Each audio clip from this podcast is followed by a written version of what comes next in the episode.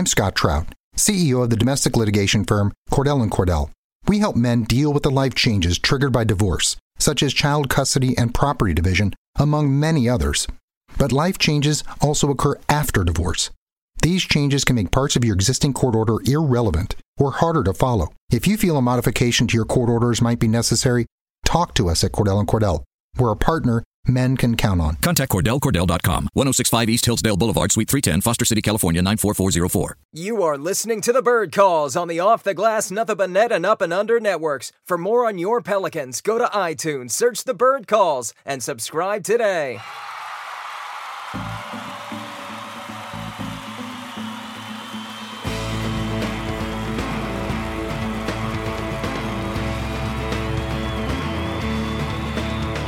All right, what's up, Pels fans? Welcome to the Bird Calls podcast. I'm your host and contributor to the birdwrites.com, Preston Ellis. And today we are talking, he checks his notes, the Lakers. How exciting. Has anyone had enough of these guys yet? Anyway, uh, then we're going to talk a bit about Tim Frazier and the other Bertans brother, the older brother, I'm guessing Darius. Uh, it's spelled pretty similar to a Thackeray. Uh, but to do this and so much more, we've got the whole team, starting with our Lord and Commander, editor in chief to the birdwrites.com, Oleh of House Kosel. What's going on, dude? Hey, Preston. Great West Coast games, followed by Rose Bombs after midnight. Hi, this is Scott Trout, CEO of the domestic litigation firm Cordell and Cordell. There are many life changes that can happen after divorce that make it difficult or impossible to uphold requirements of your divorce decree. The orders issued in a divorce are based on the facts presented at that time, but the circumstances used in issuing those orders can obviously change. If you feel a modification to your court orders might be necessary, talk to us at Cordell and Cordell. Contact CordellCordell.com. 1065 East Hillsdale Boulevard, Suite 310, Foster City, California, 94404. I know what the hell. It must be nice being on the West Coast for those for those games. For me, I'm on the East Coast and ended at one o'clock in the morning, so I am tired. Uh, next up, the Prince of the Portugal, Mr. Kevin Barrios. How are the dogs? Uh, they're okay. Um, I'm surprised they're not being super loud right now because I just got home, so they were really anxious and running around, but they're calm now. That's exciting. And finally, uh, whose dog is barking then? Actually, that's mine. Oh, okay. Speaking of, this is the guy coming off the exclusive interview with an LSU legend and mortal enemy to E'Twaun Moore, Mr. David Grubb. well, the, the LSU legend is not an eternal enemy to E'Twaun Moore. I mean, he's not That's a mortal true. enemy. So, you know, yeah, you have to put that comment there to make sure that folks know that they're not one and the same. Because I don't want him to start getting hate mail. Yeah. How did that go, by the way, Grubb? It was really great. It was, it was, one of the most enjoyable interview experiences I've had um, with Mahmoud Abdul Rauf. Um, this was the first time he had been on campus since he said the uh, the, the year that Ben Simmons was playing. He said it was very brief, but um, you know we talked a lot about just how uh, his experience have, eh, have shaped him obviously since he, since he first came to LSU. And what was strange is that he was speaking in the student union, and he said he had never been in that building before. So he didn't go to and while he was a student, and in all the times since he had never walked in the student union before. So it just tells you that just disconnect there can be between student athletes and their schools. Yeah, and how important his relationship with you is. Apparently, he traveled all that way just to see you. Well, not just to see me. No, no, no. Was, uh, he was speaking at the university's Black History as part of their Black History Month programming. But yeah, we did have a, a just a, a, great conversation. I was the only media person who uh, met with him at lunch, and then we spoke again after his uh, his, his, his engagement um, for about a good twenty minutes. And um, we're going to talk in the future. There there may be some things we do together, but the the best thing was just um, listening to him uh, because he's so much more than just one of the best college basketball players I've ever seen. Um, even though I'm never going to agree with anybody on everything, he's just a very thoughtful and intelligent and introspectful um, humanitarian. That was it's it's really it was good good to talk to as a person. Very cool, man, and excited for you. You certainly deserve it. You work your butt off. Let's go ahead and get started with the show, you guys. Uh, remember, if you like us and like what you're hearing, just uh, do us a favor, retweet, share the pod, like it, uh, like us on iTunes. We really appreciate all the help uh, that you guys have given to us at this point in time. Uh, Oleh, mm-hmm. we're going to go ahead and talk uh, Tim Frazier and Darius Bertans, but before we do that, let's go ahead and quickly recap the the matchup last night with the Los Angeles Lakers. 22 points in 21 minutes for Anthony Davis. Didn't play a minute in the fourth quarter again. Julius Randle was a wrecking ball, specifically in the first quarter before they start doubling him. 15 points in the first quarter, 35 points uh, overall. Uh, 36 minutes from Jrue Holiday. Uh, a bit of a disappointing performance from Kenrich Williams. Didn't really hear too much from him. But Frank Jackson finally bounced back. He had 15 points in 29 minutes. That was nice to see. Oleh, talk a bit about what you saw in the game last night. Yeah, it was. It felt like an all star game to me. That's why I basically wrote in a recap because let's face it, it was nothing but layups and dunks. I mean, both teams combined to score like 140, 142 points in the paint. Couldn't make any three pointers, and even the free throws weren't dropping. So when you shoot like 25% from three, and I guess both teams combined for was around 70% from the free throw line, and to still have the score hit the level it did, I mean, that, that tells you a lot, right? So Alvin Gentry talked about how afterwards they couldn't make shots, and he was right to an extent. But wow, I mean, just the lack of defense in the paint by both teams is what really stood out. And you just never got the sense that um, neither team was able to grab control of the game uh, because of that. You know, the Pelicans were kind of uh, trailing throughout much of that first half, and then in the third quarter, they jumped all over the Lakers. I forget what the run was, like 17 to 1 or something and they looked really good. I think they were up like five or six on the Lakers, and then they call timeout, and boom, they come back and have four straight dunks. So it was just one of those type of games. And of course, LeBron James had some heroics at the end. I mean, he made just such a ridiculous shot over uh, Jrue Holiday.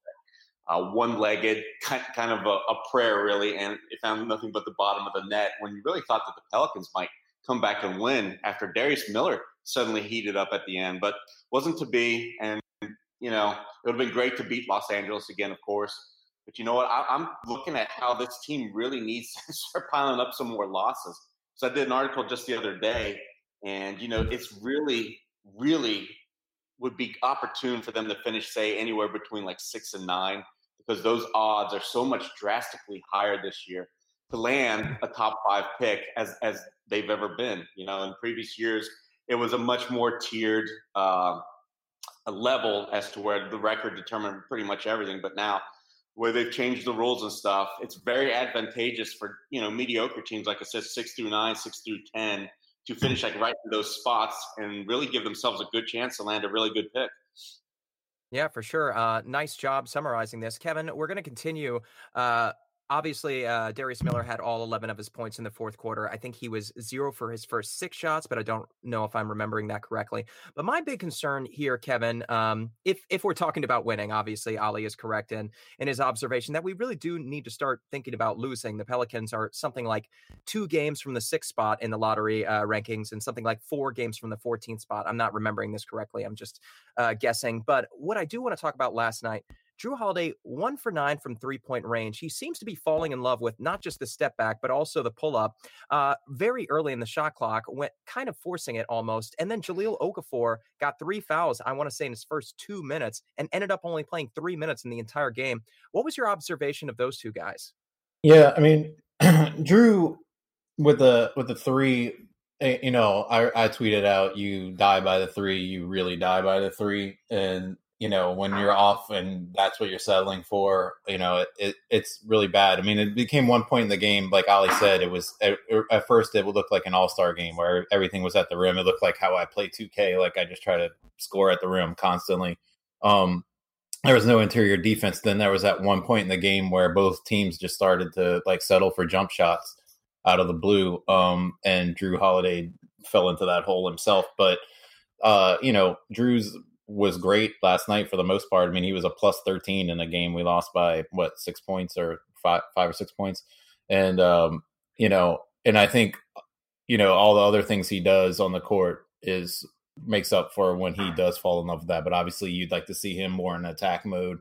Um, but, you know, also, now is the time for him to work on his game because you're not trying to to win games. So if he's trying to expand things, trying to figure things out, trying to work on new moves, I'm for it. You know, uh, it's uh, you like to see him attack more, but whatever. You know, he's still doing everything else right. He's playing with intensity, playing defense, uh, distributing.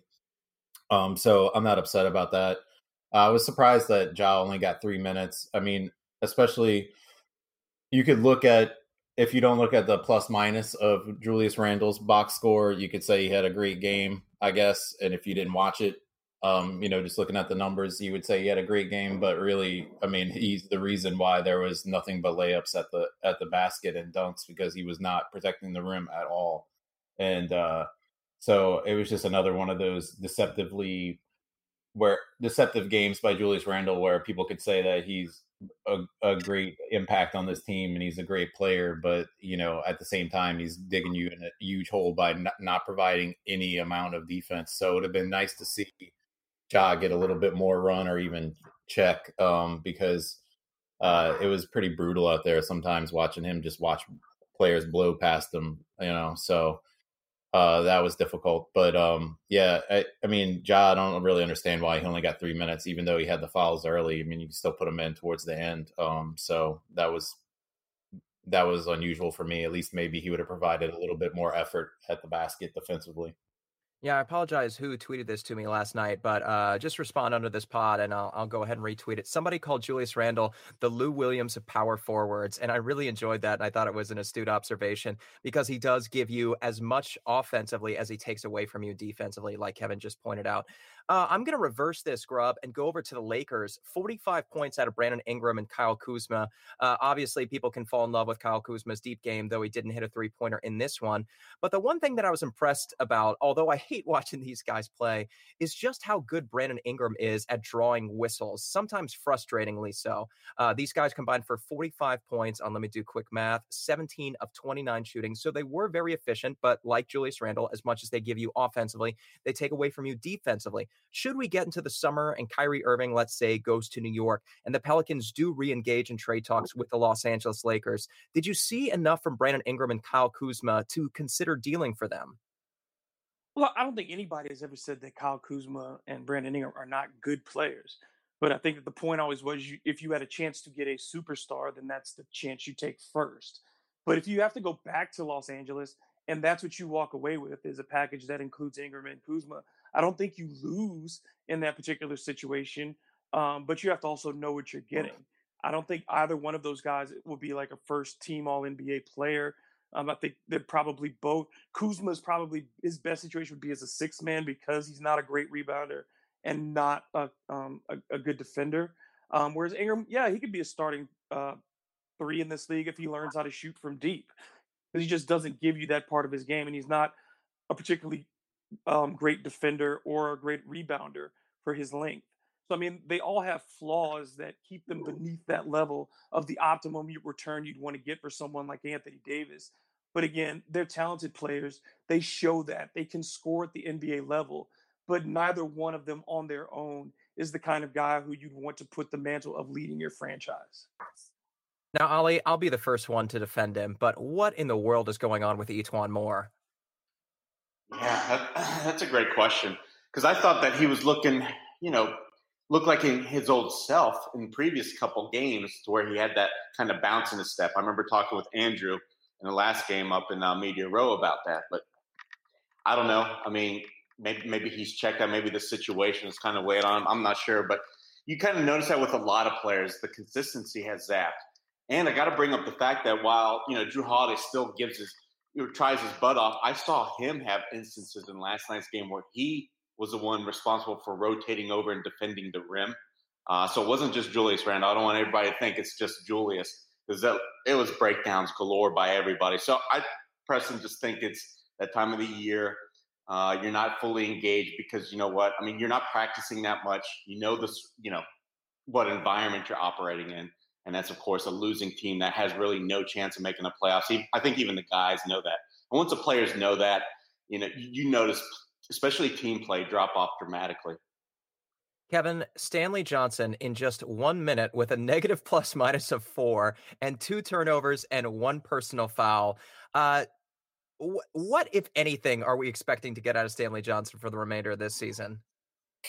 Uh, nothing. I mean, I, he's been. I mean, he, I think uh, Oleh tweeted uh, or shared in our DMs last night how many minutes he's played so far as in, in, this league, and it's a lot of minutes. And he's not done anything with those minutes, so I wouldn't expect him to change anytime soon. So, I think he was just a guy they brought in maybe to see if a change of scenery would uh, spark him, and that hasn't happened. And you know, he was just salary salary filler, and those second round picks were the real prize. And you know, I don't think he's long for this roster, so I wouldn't expect much out of him. I think what you saw so far is what you're getting. I mean, I remember uh, Duncan Smith always complaining about him, uh, you know, on Pistons Twitter. So I don't, I don't think there we should expect much out of him.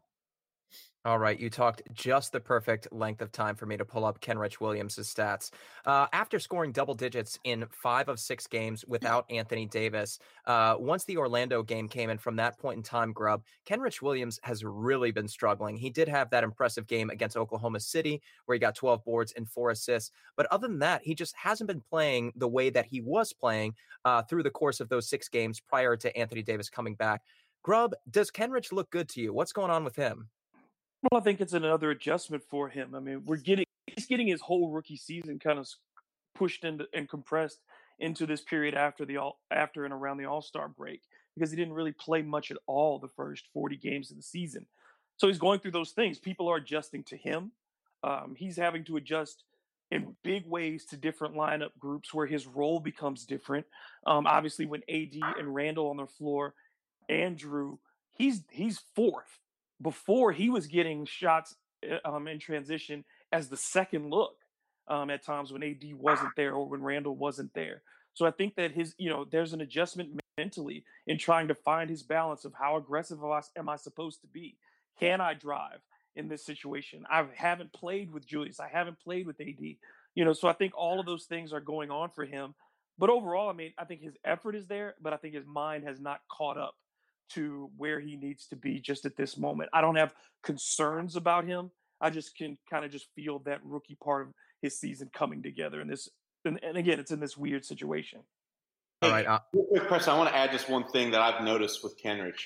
And when I think it's pretty obvious to me when he was playing the power forward, the four, uh, he was a lot more active. He was a lot more, I, I guess, in his best role for this team. And you saw that, whether he was crashing the glass, having the ball at the top of the key as and being one of the decision makers.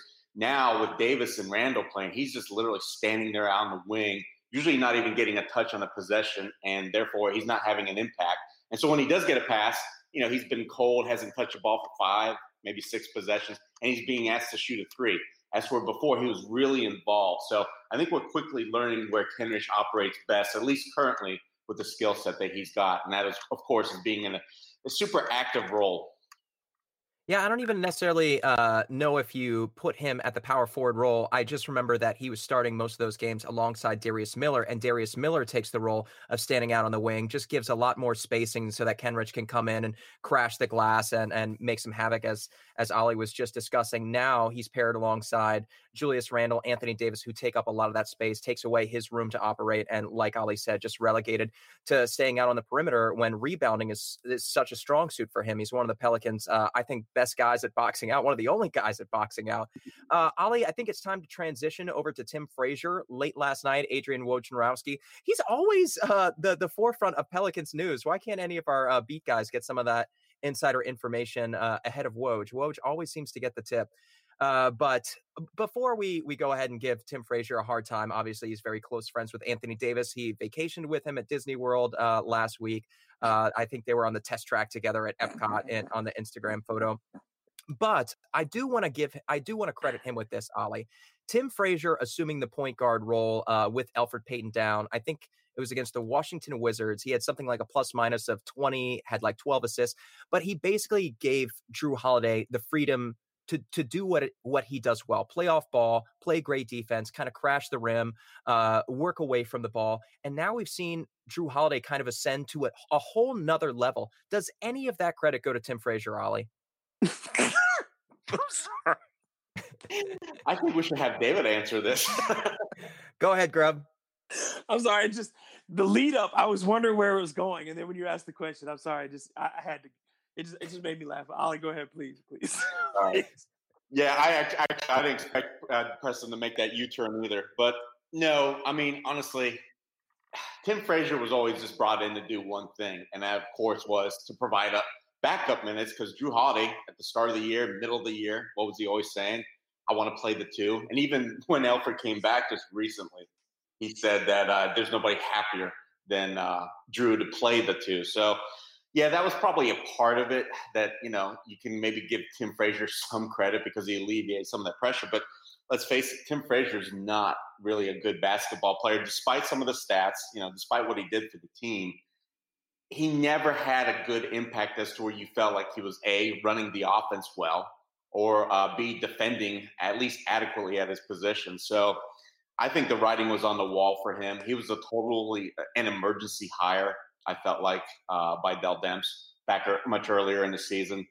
And with him being gone, I don't think anybody's going to miss him. But I think the most interesting thing to take away from all this is the timing of everything. You know, they let Tim Frazier go out in Los Angeles to where Anthony Davis has, you know, purchased a home over the summer for the team he wants to play for. You know, desperately wanted to end up with the Lakers before the trade deadline. And so, first uh, stop on this four game road trip, they tell Tim Frazier, hey, you're done. And he hadn't played in about, I, I guess, since before the All Star break. So, it's just the timing's a little interesting. And a lot of people out there are saying, hey, that's the Pelicans being a little petty.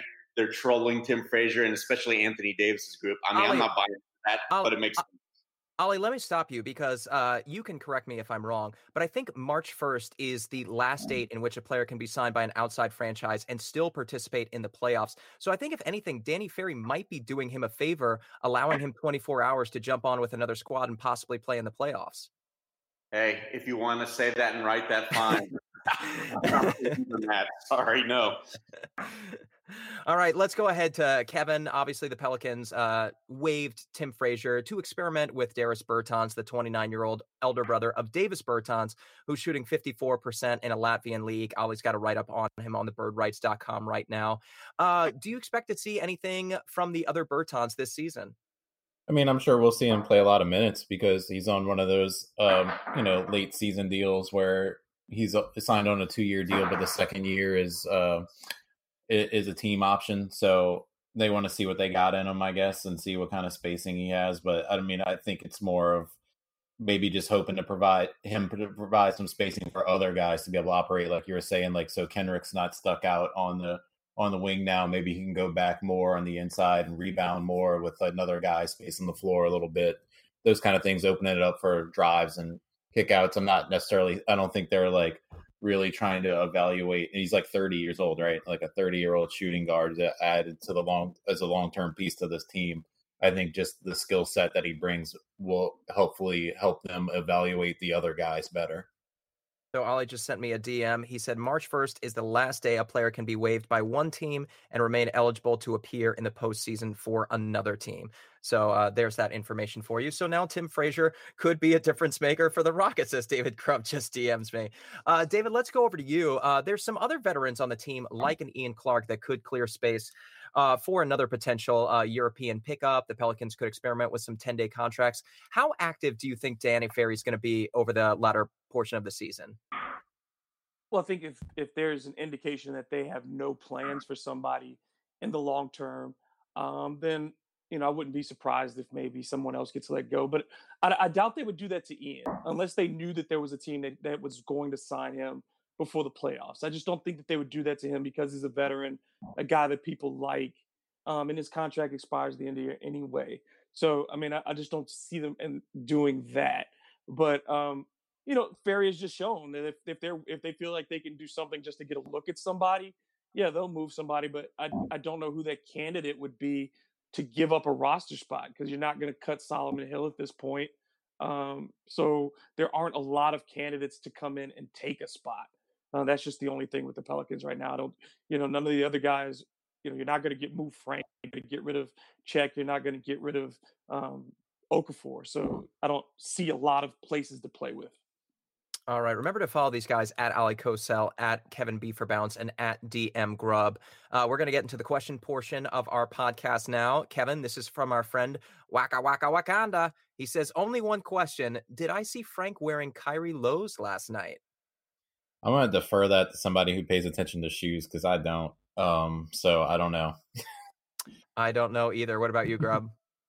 I think he was, but I didn't see any close up sh- shots of him last night. They looked kind of like those. But mostly everybody's been wearing the Kobe's this year, so I'd have to mm-hmm. check because especially with these uniforms, they've been wearing the, the Kobe's. But I'll double check. But I don't care. I don't know. This is from uh, CB Corbor. He says, since they will actually draft someone in the first this year, uh, fingers crossed, have you guys been checking out lottery projected players? And before we get to lottery projected players, Oleh, uh, can you talk a bit about where the Pelicans sit right now in terms of tank order? Yeah, so before yesterday's games, I haven't looked this morning yet.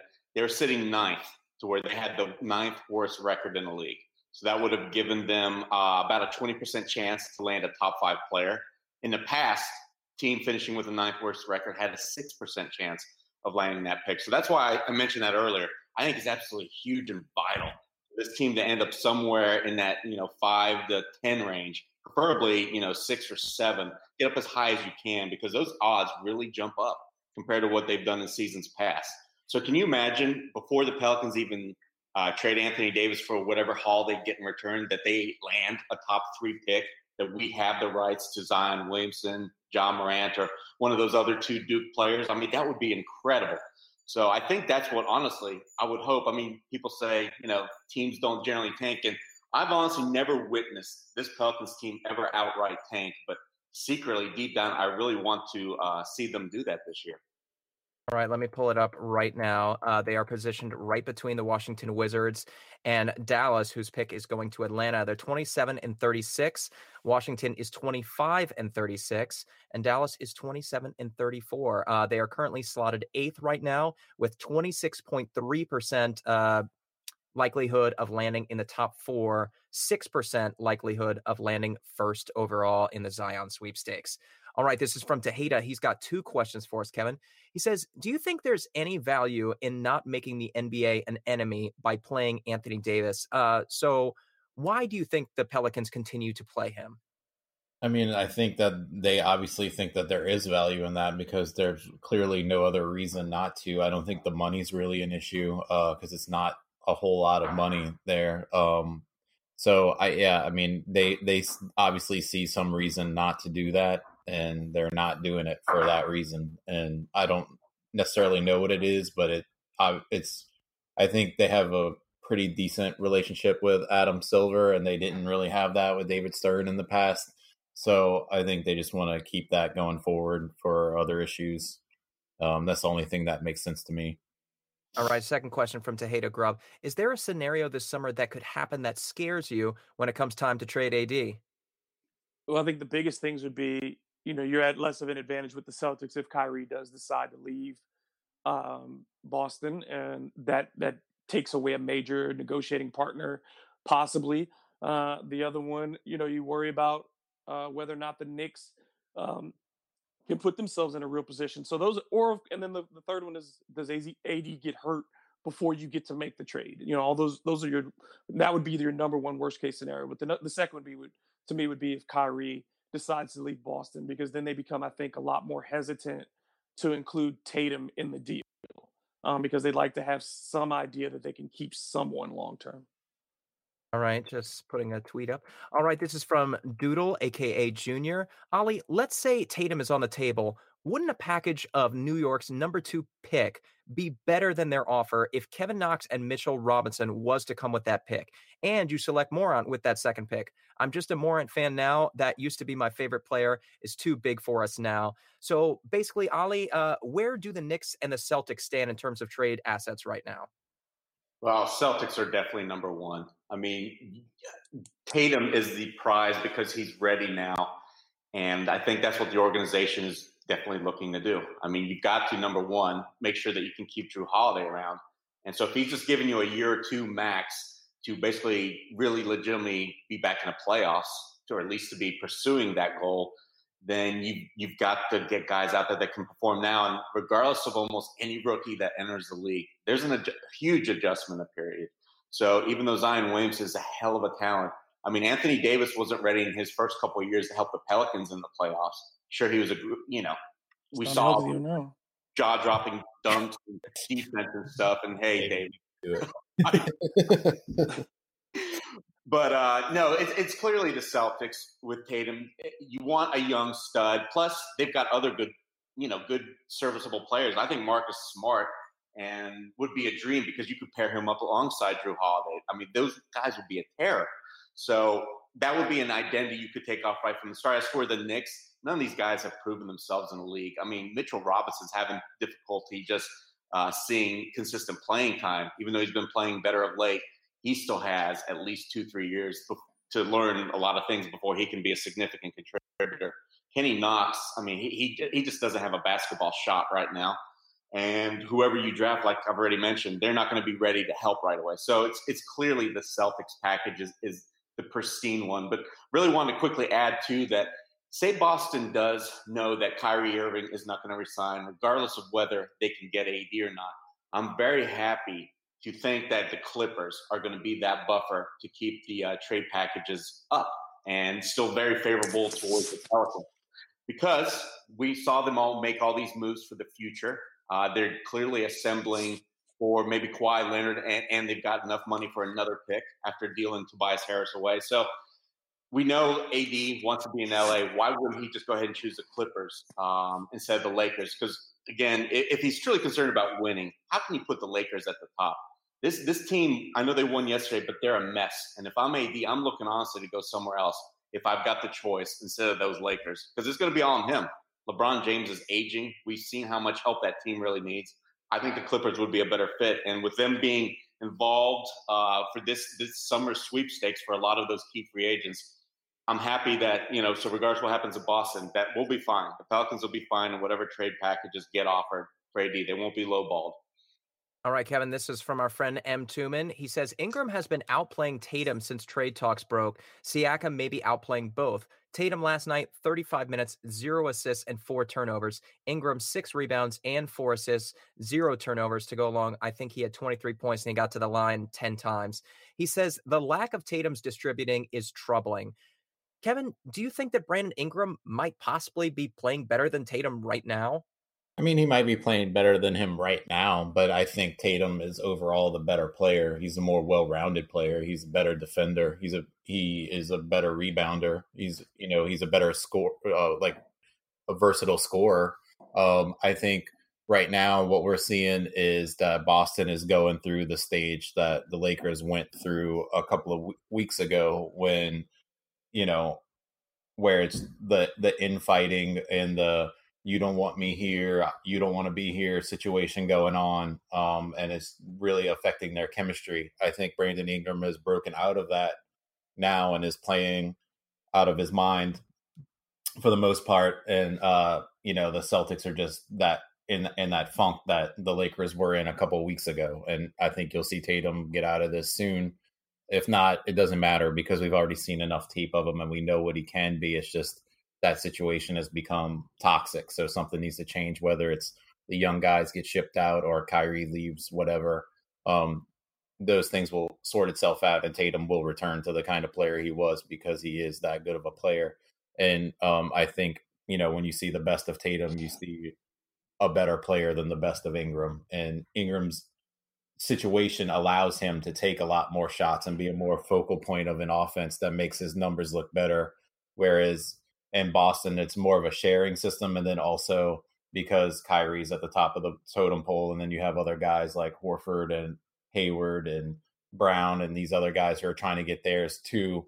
It it sort of dilutes what Tatum could be in a system where he is, you know, more of the focal point where he's either one or or two, uh, the first or second option, like he would be in New Orleans. So I wouldn't put put much stock in in that at the moment. I mean, you have to look um, at the situation as a whole, not just at numbers sometimes. All right. Uh, we've got a question from James Gayson. He says, Are you guys leaving for Seattle this year or dot, dot, dot, asking for a friend? Uh, I, I think this is probably said in good faith. I'm, I'm sure it's just a jest. Uh, as you may well know, or if you're not a Pelicans fan, uh, Gayle Benson just announced recently, just today, that she is committed to staying here. Uh, it's it's not just about the organization. It's not just about the money. It's also about honoring her late husband, Mr. Tom Benson. She wants this team to win for him. After all, it was her who encouraged him to purchase the team. So please go out, fly out to your friends um, and let them know that the Pelicans are here to stay. And if Seattle does want a team in the future, it's more likely going to happen through uh, expansion than anything else. Should the league ever expand to 32 teams, you'd have to be Seattle would be at the forefront of that discussion. This is from the Orthogonian. He says, Thoughts on signing this 30 year old European player seems to undercut the idea of going young next year after the AD trade. And you're 100% correct, and you're 100% heard it's just a flyer on a guy who shoots 54% from three point range. So if that is something that does translate to the NBA, then definitely worth a look. All you lose out of it is Tim Frazier. If Elfrid Payton can remain healthy, that's not something necessarily that's going to hurt you going forward anyway. And even if for some reason uh, he does miss some time, well, then uh, just start up the the tank train. This is from Tom Hickson, and I think it's Grubb's turn. He says, of all the guys outside Anthony Davis in the rotation, who are the guys y'all think realistically stick around beyond this season, vets included? And I think he's specifically talking about Julius Randle Grubb. Well, you know, Julius's situation is going to be is based on his options and who who uh, goes out and pursues him because obviously he's going to take his player option and become a free agent uh, and see what the market bears. Now, if the Pelicans, the next general manager, whomever that may be, thinks of Julius as a long term option, I don't think that anybody's going to be willing to dump franchise player level money at Julius just because of his defensive inefficiencies, his size, um, and his inability to protect the paint. Um, but the Pelicans could, if they wanted to round the roster out that way. Um, the rest of the guys, you know, you still have to figure Solomon comes back because of this contract, the way it's structured. Jrue, unless he demands a trade, is coming back. Uh, Elfrid will be a free agent, and again, it'll be based on his market. It, it, it, certainly he hasn't improved his value this year because of his injury, so um, he would be a reasonable player that the Pelicans could target just to say, you you you want to be home. We could give you another reasonable deal, heavily on incentives. Come on back. So yes, he's probably likely to return too. Okafor is a very team friendly deal. Kenrich Williams very team friendly deal. Trevon Bluiett obviously team friendly deal. So I think pretty much everybody you expect to be back will be back. Ian Clark probably will not. Um, so, you know, outside of the rest of that group, everyone else will be under team friendly deals and they'll be back next season. Yeah, um, Ali, just quickly, how disappointing is it that obviously Trevor Bluiett has had some trouble with his back? How disappointed are you that we're probably not going to get to see him at all this season?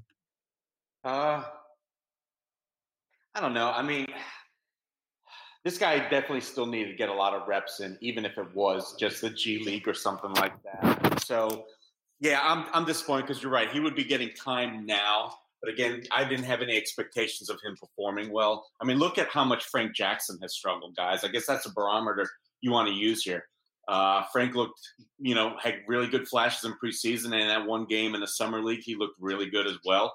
Uh, as for Trevon Bluiett, had a lot of up and down performances. You know, he started off summer league so hot, winning three games or excuse me, performing well. I think in the first two games or something like that, and then his play kind of dropped off. So, yeah, I mean, everybody obviously wants to see what this kid can do because he's by far maybe their best shooter actually on the squad now with Nikola Mirotic getting traded away. And uh, you don't know what's going to be the uh, contract status of Darius Miller moving forward since his is up. Um, Trevon Blue could be the next best three point shooter they've got on the entire roster. So you want to see him get some minutes to see what he does or what else he can do on the court. But again, I never had expectations this guy ever seeing 20, 25 minutes and wowing anybody. I just think he's the type that's going to take some time because he is a little bit undersized. So he's going to need to learn all the nuances in the NBA. As for somebody like Kenrich Williams, who is bigger, who uh, already has developed kind of that instinct on doing all these small things. I think Bluiett needs to do that because he was primarily a scorer at Xavier. You know, he I can't remember if he finished first or second in that uh, at, at, that school in terms of points scored for his career, but he was right there. So, you know, yeah, I mean, let, let's just hope that Trevon Bluiett sticks around. They still like him, and he gets to play in the next this, this upcoming summer league, and then he can show us what he has learned, and then maybe next year he can be a factor on the roster. All right. Uh, sorry, I was just looking through an, an angry Pelicans fans mentions last night, or uh, not a Pelicans fans. Uh, I, I don't know who he's representing other than uh, despair. Uh, this is from Victor. He says, "Why did Okafor not get any minutes? Uh, that was troubling to me as well. Just three minutes and three fouls in that time. I think he got picked up three fouls in his first two minutes. So Alvin Gentry must have thought uh, he wasn't going to be able to give meaningful time in that game. That's what I would assume." Uh, let's do a speed round. You guys, Kevin, this is from Say Jamo. He says, evaluations of the Davis Bertans trade. What does it say about the potential of Ferry to stay on permanently? Do you think this presents a possibility of us scouting more internationally in the future? I mean, I think Dell scouted a lot internationally. I mean, we see them bringing a lot of players from overseas, so I don't think that's anything that's changing. I mean, um, and I also, like I said already, I don't think the Bert Bertans uh, deal is a huge thing. I think it's more to give a skill set that allows you to evaluate the other guys better because he will hopefully provide some spacing to open up things for guys to do things that they do better, such as Kenrich Williams close to the rim, Frank Jackson more driving lanes, Jrue Holiday more driving lanes, stuff like that. So um, I don't look at it as a big deal, honestly. All right, this is from Crescent City Connect Grubb. He says, What's up, y'all? I'm thrilled about our draft pick possibly being a top five pick. One question, though. If Pelicans trade with Boston over the summer, I'd expect the Memphis pick to be a part of that package. How exactly does the Memphis pick convey to us in this draft? I'm going to answer that for you, actually, because I actually know it offhand. So it's top eight protected this year. Right now, they're slotted as sixth. So they'll keep their pick this year. Next year, it's top six protected. And then after that, it's unprotected. So it actually becomes more valuable as we go along. Grubb, how important would it be to you to de- in a deal with Boston that that Memphis pick falls out of the top eight this year? Well, I, I don't want it this year if it falls out of that group because it just isn't a deep enough draft. So I mean, I'd rather if if if some of these picks, you know, if the picks convey to next year, those to me are the are the best option unless you're in the top three or four of this year's draft. So yeah, the best case scenario for me then would be, yeah, let's get it next year. Yeah, and even better than that, if it doesn't translate next year either, I want to say that it becomes unprotected in 2022, and that's the famous year where the high schoolers come out. So that could be uh, the best advantage of all of this. So it's actually um, more valuable as we go along. This is yes. from Des- Desmond Dickerson. He says, Well, you asked us what we are happy, mad about. So, what are y'all thankful for with the Jrue Tang clan? And I'm going to post that to Ali. I love that Jrue Holiday is following up his best season with even a better season, but of course, it's flying under the radar considering the Pelicans standings uh, in, in out here in the West. So, the fact that Jrue Holiday has not only played well, but also he's become the face of the franchise. I mean, there's no doubt. Everybody you talk to before games just raves about this guy who goes around his business, and secretly you're hearing that he, he's kind of relishing this opportunity, and and kind of you know building a team around him in his mold. And we saw that, like I said, when Anthony Davis was out, this team played such a scrappy style. They could have conceivably ran off three or four wins in a row against Western Conference playoff contenders. Instead, they had that one great win against the Houston Rockets, and they had a bunch of close losses. But when they're engaged, when they everybody kind of follows and mimics Jrue Holiday's energy, uh, giving it their full effort defensively, you know this this team is a fun, fun squad, and I think that's the kind of product that everybody wants to see moving forward. If you're going to build around Jrue Holiday, well, let's make it an extension of him because it's not only an entertaining brand of basketball, but you know what? It looks like it could conceivably be a, a dark horse in the West. Because, like I said, they they drove everybody to the limits in the final minutes of the fourth quarter, where they could have walked away with a lot more wins than they did. All right. Uh, just for reference, Boston does have Sacramento's pick at 14 and the Clippers pick at 18. And those will probably, I think the Clippers pick is lottery protected, but right now they've got a three game lead on Sacramento and a four game lead on the Lakers. Wow. It really does look as if the Lakers are not going to make the playoffs this year, but that remains to be seen. We've got four questions left and then I got to get out of here. This is from Joseph Craven. He says, How long you thinking this new Saints trade talk inspired LA versus New Orleans rivalry lasts? I'm hoping forever. Kevin, do you want a rivalry with LA? Uh, sure. I mean, I don't care. Like I, I, I already had a personal rivalry with LA anyway. Like I, I, I hated the Lakers my whole life, so like this just adds to it. So it's perfect, I guess. Perfect. This is from Savvy P. How much of a national story would AD missing the team bus bus flight be made into, Grubb? Is this is this a playoff of my tweet? Is that what? Yeah, the Luke about? Walton deal. I mean, you know, again, the Luke Walton thing was more just funny because of when it happened and where it happened. AD, they're not going to leave AD. Just like that bus didn't leave leave Luke Walton. I mean, it left him for a minute and it came back. Pelicans ain't getting on no plane without Anthony Davis. That's just not going to happen. It's a level of, if it were intentional, it would be a level of petty. That again, if they're not willing to sit him, they're not going to embarrass him in that way. So, I mean, I get the joke and it's funny. It is. It'd be funny to see it happen. But in reality, no, I don't think that there's any way that that happens. And to go back earlier, yes, those were Kyrie's on um, Frank Jackson's feet. They were just in a New Orleans Pelicans colorway, which I had not seen before. Ooh, Andy Coyer asks, uh, Darius, couldn't we go with someone younger with upside or even filter through some 10 day contracts first? I think you're absolutely right, Andy. I think they're definitely looking right now. I'm sure Danny Ferry, that's what he's doing, scouring the market. Uh, like you said, they could either go with a 10 day contract for an experiment, uh, a la Jordan Crawford years ago, James Ennis, Wayne Selden, that sort of thing. Or they could conceivably waive Ian Clark and possibly guarantee somebody uh, a year or two if they pull somebody over from Europe, like they did with Tim Frazier. Ali, uh, over under the slot will end up for the lottery odds, and he's saying 6.5. So I think that's percentage of the top overall pick because I don't think we're going to fall to six and pass Memphis. They've got a three game lead on us right now. So basically, do you think the Pelicans can catch up with the Washington Wizards, who now trail the Pelicans by two wins? Yeah, because the Wizards are still trying to win out there uh, in the East. And I was looking at the standings after we answered that question earlier, Preston, but yeah, we're right there in eighth with Miami and Washington, who are as are both battling for Eastern Conference uh, playoff hopes. As we're, we're obviously not. So yeah, I think eight is the number that I'm circling. I would love to see get you know them end up higher, but it just doesn't look realistic unless Pelicans go on like a 10, 12 game losing streak and somebody below them wins three or four. All right, this is from Ulis Yunta. He says, as we focus toward the offseason and looking at how the talent on both the Lakers and the Celtics are playing, excluding the number one pick in the draft between those two and the talents they can offer, which is the best fit so far? And I think we answered this one uh, pretty well earlier in the podcast. I hope that satisfies your queries. This one is from Quinito Rodriguez. He says, Wouldn't the Pelicans have won if AD didn't play at all? I know he scored 22 points in 21 minutes, but if he didn't play, it would have allowed the other guys to have warmed up to allow them to have a good fourth quarter. It was way too cold from three tonight. How much does Anthony Davis and his usage rate on the floor affect the role players, Kevin? Yeah, I mean, uh, that's a. Are you hearing me right now? I'm sorry, I can't tell if I'm muted or not. No, you sound yeah, great. Okay, sorry, I was muting because my dog's playing with this loud toy, so I was trying to block him out. Anyway, um, yeah, that's a tough question to answer. I mean, obviously, you know, AD scored 20 points in what in 20 minutes and was a plus four, but you know, there's this just this cloud over the team when he plays. Nobody seems to be comfortable when he's on the court, and when he's off the court, they seem to be more comfortable that's very eyeball testy.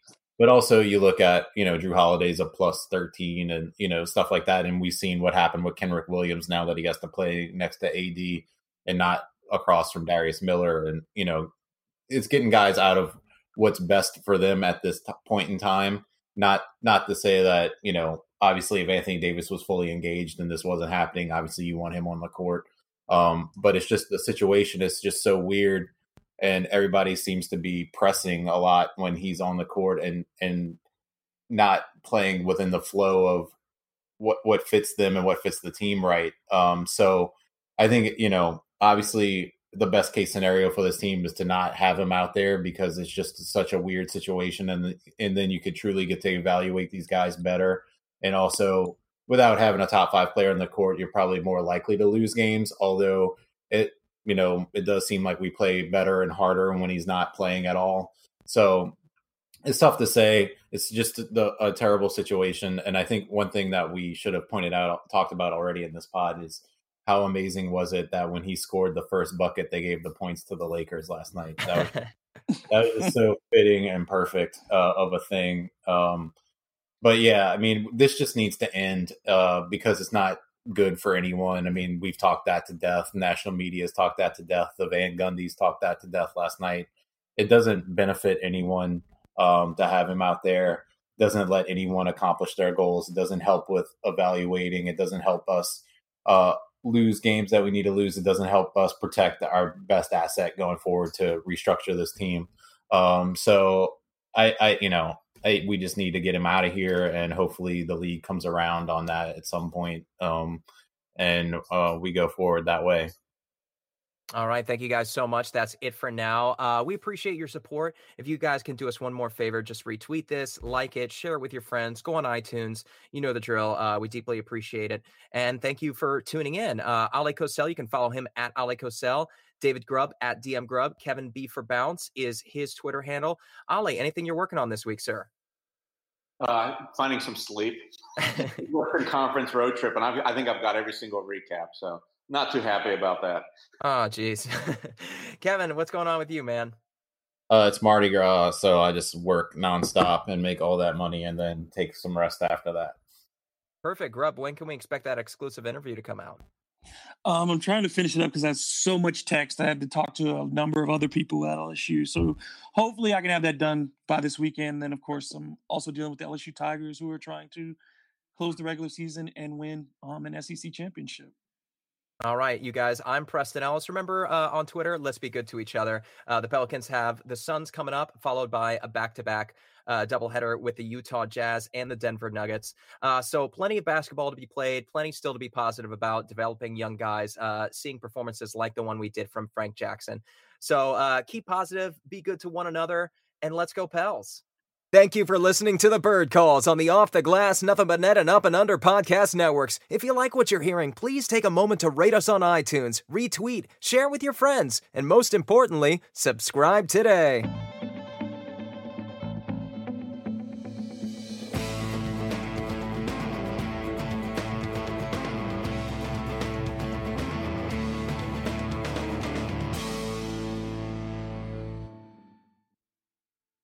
Say Metro by T-Mobile got the best deal in wireless, and it's all for you, all for me. Just switch quickly, cause Metro has two lines for 80 and two Samsung Galaxy J7 Star phones for free, plus Amazon Prime included. That's the way wireless should be. Only at Metro. Plus sales tax and activation fee. $50 plus rate plan required. Not valid for numbers currently on T-Mobile network or on Metro in past 90 days. Offer subject to change. Offer valid for new Amazon Prime members. Amazon Prime has a $12.99 per month value. Restrictions apply. See store for details and terms and conditions. And now, an ad from Dad. All right, save money on car insurance when you bundle home and auto with Progressive. Can I take these off? All right. What is this? This looks good. Wow, that's well made. Where did you get this? I'm talking to you with the hair. Yeah, where did you get this? It's good stuff. That's solid. That's not veneer, that's solid stuff. Progressive can't save you from becoming your parents, but we can save you money when you bundle home and auto. Progressive Casualty Insurance Company affiliates and other insurers. Discounts not available in all states or situations.